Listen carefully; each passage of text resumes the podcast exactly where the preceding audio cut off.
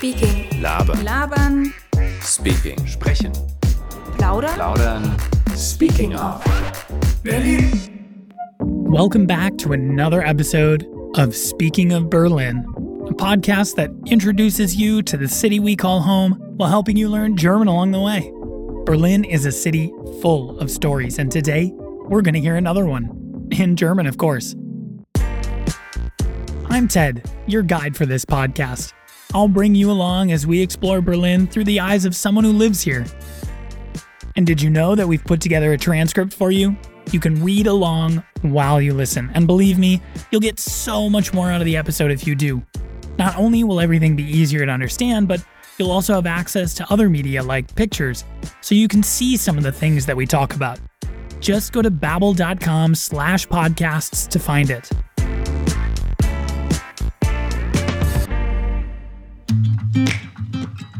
All set? Then sit back and relax as my colleague Cornelia tells us what it was like for her, a small town girl from East Germany, to move to the big city and intern at the German Parliament, or Bundestag.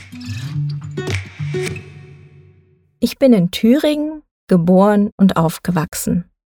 Thüringen ist ein Bundesland im Osten von Deutschland. Es ist meine Heimat. Dann, vor 15 Jahren, kam ich nach Berlin für mein Studium an der Freien Universität. Damals war ich eine etwas naive, junge Frau vom Land.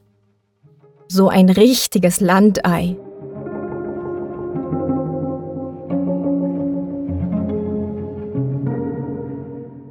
Cornelia comes from Thüringen, or as we'd say in English, Thuringia, one of the 16 Bundesländer, or federal states, of Germany, and one of the six so called new states that were reintegrated into the Republic after the fall of East Germany. Although small, with only about 2.1 million inhabitants, it's beloved as das grüne Herz Deutschlands, the green heart of Germany. It's full of beautiful forests and is home to some of Germany's most well known hiking trails. When she moved to Berlin, a city with one and a half times the population of her home state, Cornelia felt like a Landei, literally country egg. Or, as I'd say, country bumpkin. As a Landei from Wisconsin myself, I definitely understand the feeling. Am Anfang meines Studiums habe ich ein Praktikum gemacht im Bundestag. Für mich war diese Zeit sehr aufregend. Unser Büro war sehr schick. Es war im Paul-Löbe-Haus, ein ganz modernes Gebäude. Von meinem Schreibtisch aus hatte ich einen wunderschönen Blick direkt auf die Spree.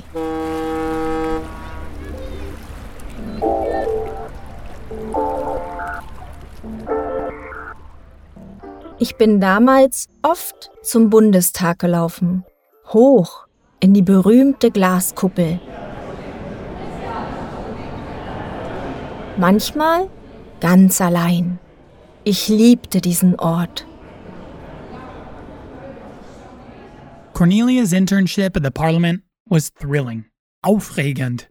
She worked in the Paul Löbe House, a beautiful glass building that juts right up against the River Spree, which she had a great view of from her desk, or Schreibtisch. The Reichstag building, which houses the German Bundestag, or parliament, is right across the street, and she used to walk over to visit one of her favorite spots the Glaskuppel, or glass dome that stands at the center of the building. This new glass dome, constructed in 1993, carries a lot of symbolism with it. The dome itself is transparent, representing the need for transparency in government. It's also open to the public, with a walkway spiraling up the inside walls. If you look down below, you can see the floor of Parliament. This sends the message that the people are above the government, in stark contrast to how things were during the Third Reich. Mein Praktikum war vielseitig. Ich habe Meetings vorbereitet, Protokolle geschrieben. Jeden Tag habe ich Politikerinnen und Politiker getroffen. Manchmal sogar Angela Merkel. Schon damals war sie unsere Bundeskanzlerin. Ich habe auch große Kongresse organisiert. Oder den Besuch von Botschaften. den Besuch des Botschafters aus Indonesien werde ich niemals vergessen. The internship was also really varied, or vielseitig, literally many sided. Cornelia was involved in meeting preparation and often sat in to take the minutes. She met a bunch of famous politicians, including, on a few occasions, Angela Merkel, who was Bundeskanzlerin, Chancellor, even way back in 2006. But one of her favorite memories was a visit by the Indonesian embassy staff. During their visit, Cornelia's job was to organize a lunch with the Botschafter aus Indonesien, the ambassador from Indonesia. Ich hatte die Aufgabe, ein Mittagessen mit dem Botschafter aus Indonesien zu organisieren. Dafür habe ich ein chinesisches Restaurant ausgesucht. Ich war sehr aufgeregt. Aber alles lief gut. Und das Essen war sehr lecker. Ich kam mit vielen Leuten ins Gespräch. Das waren interessante Gespräche. Doch dann hörte ich Geräusche. Schlürfen und Rülpsen. War etwas mit dem Essen nicht okay? Zu scharf? Meine Kollegin sah meine Verwirrung. Sie sagte, keine Sorge, das ist in vielen Kulturen ein Kompliment. Wenn das Essen schmeckt, ist Schlürfen und Rülpsen ganz normal. Also schlürfte ich auch. Hm. As you can imagine, this little Landei was completely thrown off by the slurping and burping, schlürfen und rülpsen, of the Indonesians. At first, she thought there was something wrong with the food. She was a bit worried. Maybe it was too spicy, too scharf. One of her colleagues noticed her confusion and explained to her that in a lot of cultures, this is seen as a compliment. If the food tastes good, then slurping and burping is totally normal. Wenn das Essen schmeckt, ist Schlürfen und Rülpsen ganz normal. Well, the food was really good, so she started slurping too. Ich habe viel in meinem Praktikum gelernt. Und ich bekam ein paar Geheimtipps. Zum Beispiel das Restaurant Ständige Vertretung. Dort essen viele Politikerinnen und Politiker. Es gibt traditionelle deutsche Küche aus dem Westen. Zum Beispiel Schweinshaxen. Hm. Und es gibt Kölsch, das leckere Bier aus Köln.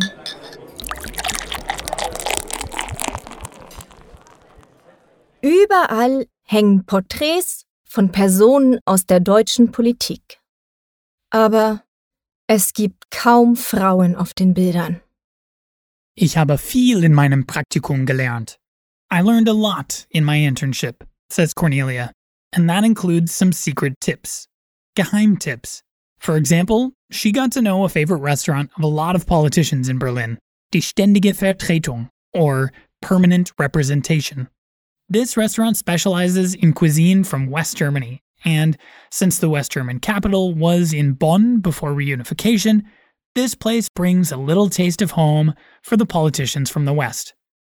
They've got specialties like Haxen, or pork knuckle, and of course, Kölsch, a beer style from Cologne.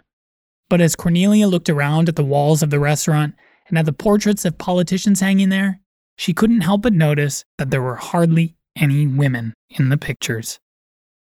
In der letzten Woche meines Praktikums ging ich zu meinem Chef. Ja, bitte? Ich brachte ihm Protokolle. Als ich wieder gehen wollte, stoppte er mich. Erwarten Sie. Eine Frage. Ich dachte, oh nein, habe ich etwas falsch gemacht? Er fragte mich, warum studieren Sie Politik? Wollen Sie keine Kinder? Was war das für eine komische Frage? Aber er redete weiter. Frauen sollen nicht arbeiten. Frauen gehören an den Herd. Ich war geschockt. Ich konnte nicht antworten. Ich ging ohne Worte aus dem Büro. Cornelia was in the last week of her internship and had just brought some meeting minutes to her boss. As she was leaving, he stopped her. Habe ich etwas falsch gemacht? Did I do something wrong? She thought. Instead, her boss asked her why she was studying politics. Wollen Sie keine Kinder? Don't you want kids? Cornelia was a bit confused, but everything became clear as he kept talking. He told her that women shouldn't work. Frauen gehören an den Herd. Women belong at the stove. Wow. Cornelia didn't know what to say to that. She was shocked and walked out of the office without a word. Nach dem Erlebnis brauchte ich einen Kaffee.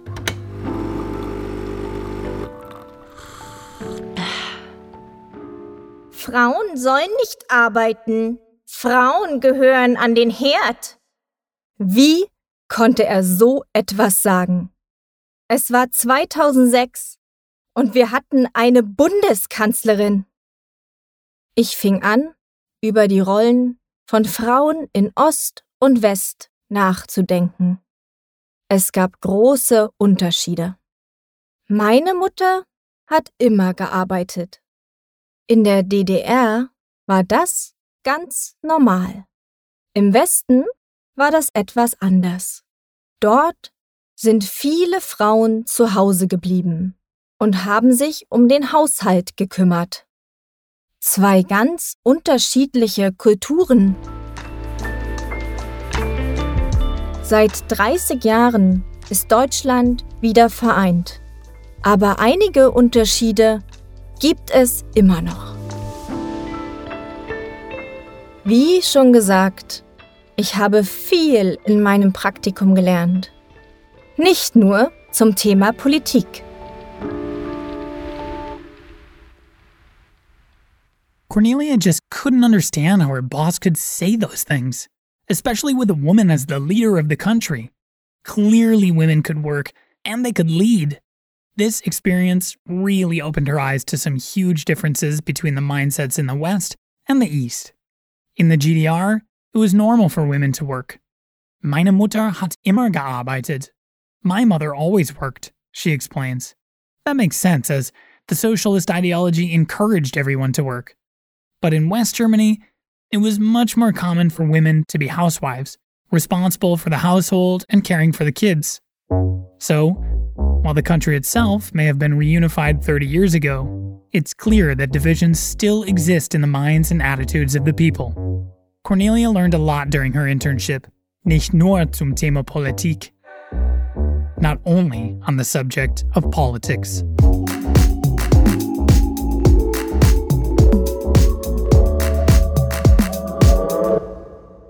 We'll leave it there for today, listeners.